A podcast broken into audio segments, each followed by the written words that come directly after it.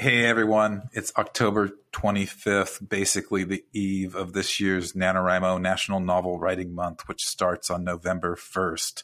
So we're just one week out before the writing begins, the madcap writing, the writing with abandon. And uh, Brooke and I thought, who better to bring back than the founder of NaNoWriMo, Chris Baty, who we talked to uh, a couple years ago, I believe.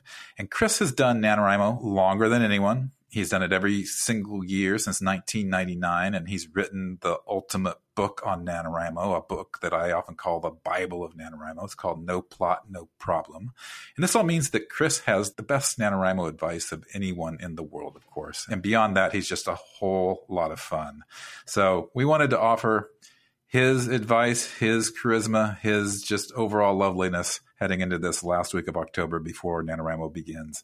So please enjoy this conversation we had with Chris and then go to nanowrimo.org to sign up to write your novel this year. Enjoy. Thank you.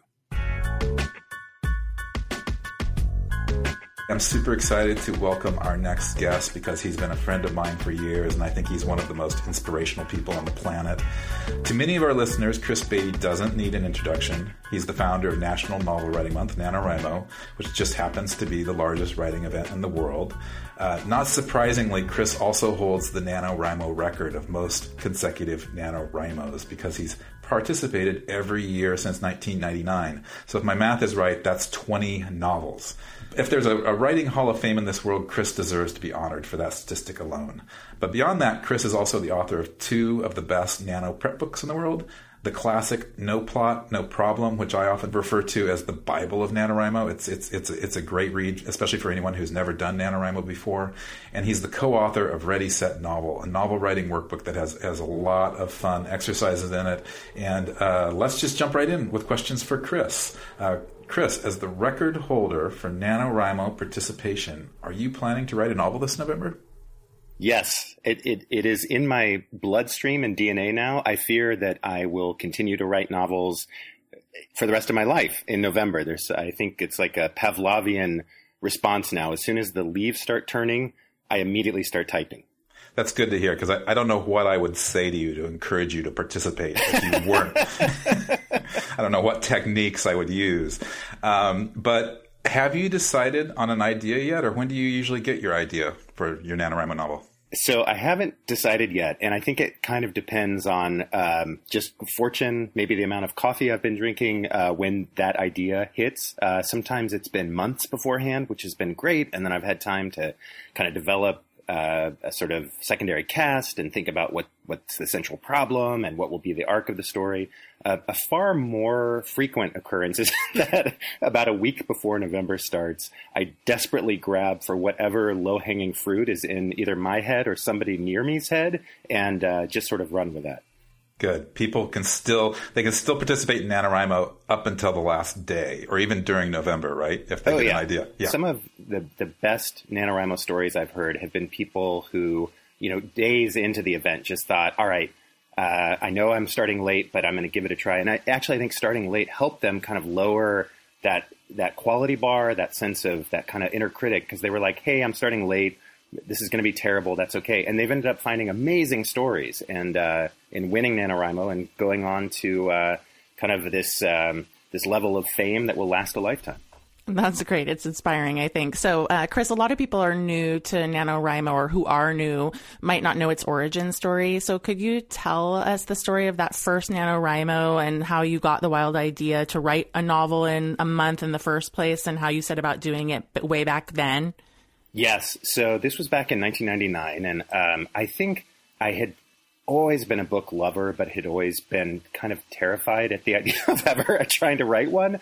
Uh, and so when I was 26, um, I had a good group of friends who were kind of up for anything, and so I sent out an email that was like, "Hey, what if we dedicated July?" And that was the first first year was in July.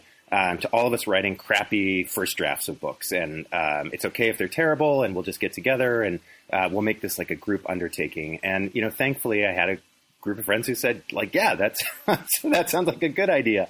Uh, and so we, uh, the first year there were just 21 participants, most of us living in the Bay Area, and we would like get together in coffee shops in Berkeley and right after work. And um, you know, the, I think that secretly some of us were hoping that the books would actually be like amazing diamonds in the rough. And in fact, the books that we wrote were all terrible to a T, were all bad, but the experience was so much fun. And it felt like, even though they were bad books, like the fact that we had written, like kind of found this world and this group of people and they had sort of come to life, I think to me was, it just felt wonderful. And I was like, I I want to keep doing this. And so the next year I put up a website and invited more people and it just kind of snowballed from 21 to 140, then to 5,000 to 14,000 and all the way up to kind of where we are now.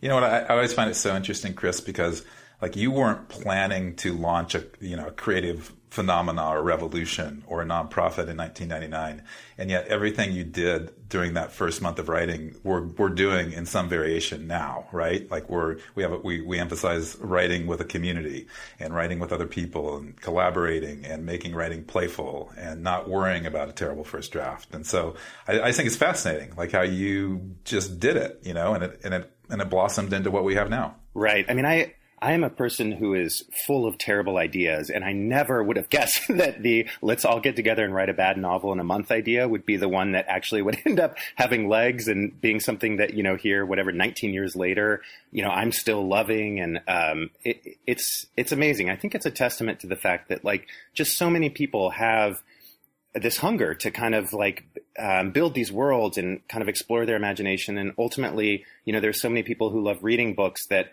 I think once they give themselves permission to write one, just find out like how much joy there is in that process. And I think especially if you can make it kind of this a group undertaking where you know there are 300,000 other people going through the kind of ups and downs of this creative challenge. Um, I really do feel like it's it, it, unleashes something in us that otherwise might lay dormant. Well, with with the community spirit that you mentioned in mind, we crowdsourced some nano prep questions on Facebook, and this one comes from Samantha Jarman. She says, Everyone has their own way of prepping, but are there any essential steps that can't be skipped? I think, I think Samantha's looking to skip perhaps some steps. Um, I would say, um, good. I like that spirit. Let's skip some steps. Um, I think the one thing I would say is for, for 99% of the people um, that do this, you will hit some tough spots and you will start to realize rightly that this thing is a mess and that um, you will not be achieving that like beautiful city on the hill vision of like bashing out a first draft that somehow just needs a few typo corrections and you're going to be able to send it out. And I think like to me, the one step you can't skip is just a conversation with yourself around the idea that this is a first draft, that this is a rough draft, that every book you've ever loved started out as this deeply imperfect collection of characters and kind of half baked plot notions and some things that started out promising and didn't go anywhere. And I think if you can just kind of accept that right off the bat, that every book has to start as this really um, kind of unbeautiful thing, and that, but that's how beautiful books get written: is you write this first draft and then you revise it in a second draft or a third draft, a fourth draft, um, and by the end of that process of revision, like that that beautiful thing does exist, but that, and you have to start with the rough draft. Like you can't skip that step. Um, so that I think would be my advice to Samantha is just knowing that it, it's going to be ugly, but that that is the path to beauty. Yeah, I think that's the brilliance of NaNoWriMo right there, actually. And uh, well, here's another one because we got a few questions for you specifically. And uh, Trixie Cruz asked, how can you know your ideas are strong enough to support a novel? So, what's your advice on novel selection? Well, given what you said at the outset, you have great advice on that. Well, so one of the questions I get a lot, so I teach a class um, through continuing studies at Stanford that's basically a, a, National Novel Writing Month class. And I think a lot of people come to class with two ideas, and their question is, which is the right idea? Because I think a lot of times we, you know, by the time we sit down to write, we're like, oh, there was that kind of the book that's maybe about my family story, and then there's that kind of like crazy science fiction book I've wanted to write, and um, kind of like we sort of have this feeling like, oh, one of these paths is the right way. To me, I think it's the one, the book that you would most like to read is if you're picking from different options, is the right one to write. Like, what is the one that you would like, you would grab at the bookstore and throw down on the counter and buy right away if you read a blurb about it on the back. Um, so I think following like your passion as a reader is a really kind of great compass as you think about whether an idea is like worth following. But I think barring that, like even if you have no ideas that you would ever approach in a bookstore, I do think that like just taking an idea and exploring it is so worthwhile. And that's kind of the beauty of this being a 30 day challenge is that if at the end of the month you feel like, wow, yep, that was, it seemed like it was not a good idea. And at the end of it, I found out it was not a good idea and I don't want to go back to this book. I still think that's a great use of 30 days. And really, it was only a month of your time. And I think along that journey, you probably will have discovered some characters or some scenes that can kind of be the heart of another story or another novel. Yeah, I sometimes think of NaNoWriMo. It's almost like a novel idea vetting event. Um, because I, I, I, do, I, do, the same thing. I, I test a novel idea and it's, it's a beautiful test because it's only 30 days. And if it's, if it's calling me, I might spend a couple more years on it. But if it's not calling me, it, it's gone and I did it. And that's, that's wonderful. Right. And I, you know, some people also end up writing a book that they love that they have no interest in like going through years of revision. That that alone was just that was why they did it. They just wanted to um, kind of spend some time exploring their imagination, and and they did it. And I think that's also great. I think a, a lot of times people kind of put this pressure on themselves about like, well, this needs to be the path towards the bestseller list or something. And but I think other people kind of do NaNoWriMo in the same way they might run a marathon, where really the only thing that matters is that they finished it, that they had a meaningful experience along the way, they got some free Gatorade, whatever it was. I, you know, I think that there are a lot of reasons to write a novel, and I think finishing, editing, and publishing is only one one of the different very worthy paths. Absolutely. I, I so admire those writers who are just writing for the sake of writing because I think we should all do that with our creativity more in life. Um, well, I want to I want to ask you one more question because Trixie um, asked several questions, and um, I, you, I think you're one of the, the experts in the world on this. Uh, do you have any tips against procrastination? And I, and I know that you maybe even have an advanced degree in procrastination. I do. I do. I have. I have a yeah, postdoctorate studies that I'm in, engaging in still uh, in procrastination. I think to me this is where finding like a writing buddy is hugely helpful. Uh, if you can find one person, they don't have to live in your town. Um, they can be a, like somebody that you lives across the country, around the world, but that somebody that agrees to do this as well, and that you can kind of check in with each other on a daily basis. You know, see each other's word counts on the NaNoWriMo site. Um, kind of know if somebody skipped a day when they shouldn't. I think just knowing that there's somebody else out there that is connected to this, that's also going through it, but that you also can have like a healthy amount of uh, competition with, I think is really helpful to turn, like, keep that procrastination at bay. Like, I, I know a lot of families do this together. And I know, you know, that is like a beautiful thing because you never want to let your, like, son beat you or you never want to have that, the sister win. So I think that this is, uh, to me, it's in the same way that I think if you are like trying to do more exercise or play sports more, like you, you kind of join a team that's doing that, or you have kind of like a, a running buddy or something. I think having a writing buddy will will help you stay stay writing when the writing gets tough. I, lo- I love this family oriented competition. I'm going to face down my kids this November. Well, you write as a family, don't you, Grant? Haven't you issued SmackDown challenges to your own children? De- definitely, they're, they're, never they're, they're never going to beat me. It's just you know my, my ego is too big to allow them. Even though my, my son is now taller than me. Um, but but on the subject of time management, I, I you know for me actually when when we talk about nano prep and a lot of people think about outlining and researching and all that kind of stuff, but if I'm going to be successful during NaNoWriMo, for me, it's really about time management, making the time to write. And, and that's kind of, it's easier said than done. And I know that you, this, this will be, I think, your fourth NaNoWriMo as a working parent. Yes. Which is super challenging. So I'm just curious, what's the time management strategy you're going to use this month? Yeah, I think the one, so I really encourage people to kind of figure out what, wh- where their sort of like most creative window is. I think for me, it's like, right after the third cup of coffee hits in the morning. And, um, but for other people, they tend to be night owl writers. I think some people actually work best in the late afternoon. I've never met one of those people. I know they exist. Um, but I think that, that, that the art of time management, I think you're right that novel writing to me is as much a process of, of uh, project management as it is a creative endeavor. I think those two go very closely hand in hand. But I would say when you think about making time to write, try to make that time coincide as much as possible with your most creative window. And everybody kind of has that. So, um, I think to me, the morning time is my best time. And so what I'm going to try to do is probably just get up a little bit early, um, and, and write then when I can. Um, but the other thing around, you know, I think 1667 words, if you leave it all to one session, I think can be a little daunting, especially if you fall behind during NaNoWriMo and then it's like, oh, I have 3,000 words to write or 4,000. And that's where I think breaking your writing sessions up into like smaller sessions is a really great idea. So if you can just do 500 words before you go to work, and then on your lunch break, maybe you do another 300 words, and then in the evening you just have less to do. So it's it's you're kind of taking it in small bites rather than trying to devour it all in one meal. So you've clearly learned a lot. I mean, you have all these strategies, and I'm assuming over the years you've developed ideas and things that work and don't work. But um, after all these years of doing Nano, do you still have pangs of self doubt as a writer?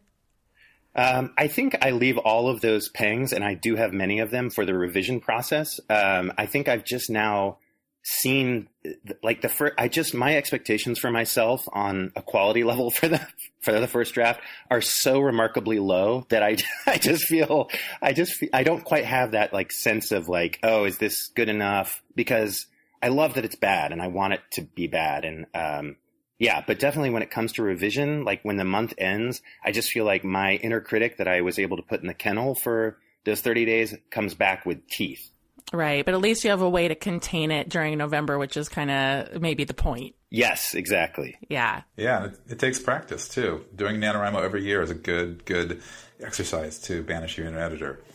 Um, I have another uh, kind of NaNoWriMo, I guess, obstacle that I, that I think is famous in NaNoWriMo lore, and it's the muddy middle, as I call it. It's it's week two of NaNoWriMo. After that that burst of joy that you've, you've experienced during week one, kind of expires or, or exhausts itself. Um, and I think it's really tough to give writers advice about how to get beyond that week two and keep going. That's where we lose most of our writers. So, do you have any good tips for people when they hit that wall? Uh, I hit it all. Yeah. I think week two, sometimes it happens then, sometimes week three. I think to me, the key in that moment is to start making big decisions because really that's when you're hitting that wall, it's often that you had this kind of exposition for your book. Your characters were meeting each other. They didn't really need to do anything. And so the tough decisions around like, what is this book about? What is going to be the turning point? What's going to kick off this adventure? Um, what's the opportunity or problem? I think you can kind of put off that decision. And I think, unfortunately, like right around week two is when you have to both start you have to figure out what what are these characters going to do for the rest of the book. And at the same time you're probably a little sleep deprived the dishes are stacking up in your sink. All the people that were super into this like your support network and cheerleaders have gotten bored and moved on to, to other things like netflix series. And so you're kind of alone and needing to make really tough creative calls. And i think to me it's just like going ahead and committing to making decisions. I think decisions, there's this great quote in Creativity Inc. from the Pixar uh, president or CEO where he talks about decisions being kind of like lights. And once you make a decision, you're able to see a, a you know part of this world that you just wouldn't have seen if you sort of put that off and kind of just let the characters uh, mill around for a little while longer. So I think just boldly making decisions that may not feel like the right ones, but you can always you'll whatever happens, you'll be able to see a little more. Maybe you'll decide to back up and try a different path. But really, just like you know, going ahead and committing to saying, okay, this is um, they are going to go into this tiki bar, and the uh, the tiki bar is going to burn down, and that is going to be the kickoff to this great novel. I'm giving the, the Burning Tiki Bar away for free, by the way. I'm writing this down right now. Brooke, Brooke, that's yours. I'm giving it to Brooke. oh, thank you. Thank you. I've got it. Uh, well, and Chris, so we're going to let you go here in a minute, but uh, as the person who has done the most nano NaNoWriMo challenges ever on the planet, um, what is your approach? Because it's October, we're doing this Nano Prep series on the podcast, and has your approach to nano changed over the years? Mean, we've spoken to it a little bit just in terms of the low hanging fruit, but uh, advice to the listeners out there. Yeah, I mean, I think just going into the approach, I think um, it's it's understandable that you're kind of feeling nervous, and uh, again, I think to me this comes back to this idea of really letting this feel like play. You know, we that we we there are so many things that we do in our lives to help other people. I think we are oftentimes focused on helping you know coworkers and bosses achieve their goals, and um, if we have families, we're helping our families as well to kind of like get through the day. And but I really see this as like this is your time, and you deserve this creative time. And and as kids, we spend all of our time in this kind of imaginative play. You know, my son just loves Batman and has infinitely long conversations with Batman and an octopus, or today it was Batman and a witch, and he'll just like happily live in these worlds because they it just is so sustaining and satisfying. And I think as adults, we still have that impulse and that instinct and that need. And I think in our day to day lives, we often don't give it time. So I would just say like, know that this is like your time to explore and experiment and, and really kind of just try big ideas and see where they go. And, um, to me, that's kind of the spirit that I just try to go into NaNoWriMo and just, and know that like whatever book that you're working on, like there is somebody out there who has been waiting so long to read that book and that, that these things that seem kind of like ill conceived or half baked, ultimately, if you just start writing and keep writing, they will get better. Um, and that's kind of the, the flag that I tend to write under is that kind of hopeful flag that this, this miserably terrible, dispiriting thing will over time and even over 30 days, um, become so much more. Yeah, I love that, Chris, because I think NaNoWriMo is the most playful and whimsical writing organization in the world, and I think that's part of the secret to to to its success. So it's always good to remind ourselves of that. Final question. You've heard so many stories from NaNoWriMo writers over the years. Are, do you have a favorite inspiring story you could you could share with people to close? Um, that's a great question. God, yeah. I mean, I think to me it is oftentimes the stories that I hear that I think are the most moving are the ones that aren't really about books. It's about people who tackled this challenge and succeeded and it gave them confidence to start asking other questions so you know one of the um, the great things that i often hear is that you know doing nanowrimo um, helped me start taking violin lessons again. It it gave me the confidence to start that business that I've been wanting to do for a long time. Um, I think for some people, it's even it's this catalyst that moves beyond that and into relationships. Where I was talking to one woman who um, had, had, been in a really uh, tough relationship. It sounds like she got no support and was you know it just sounded like a very trying situation. I think her husband at the time had said, "You'll never do this. You're not a writer," and she did it, and that was the start of her. I think really looking at herself and saying I, I do have something in me. I have these abilities. I am worthwhile. Um, and so I met her in Colorado and she told me this whole story. And now she's happily single. She's working on her novels. Her life just seems so much better. And I think that really what it is is just giving yourself the, the chance to believe in who you are and what you can do. And from there, really miracles will happen. Perfectly said, Chris. We receive so many testimonials from people, and, and, and just as you say, it's not necessarily about their novel. It's about how doing this huge, huge endeavor um, has has changed their perception of themselves and their capabilities. So Thank you so much for starting this creative revolution. Thank you so much for joining us on Write-minded. I wish you luck with your Burning Tiki Bar uh, novels writing hey, series. that's mine. Oh, I'm oh. Yeah, that belongs to Brooke. Oh, sorry, yeah. Come on. That, uh, well. I, am on it. All right. Well, thanks for having me on the show, and, and good luck to, to everybody out there. You can do it, and the world really does need your novel. Thanks, Chris. All right, everybody. Good luck with Nano Prep and November's on the horizon. Remember that Write-minded is a weekly podcast. Please download our podcast wherever you get your podcasts, and we'll see you next week.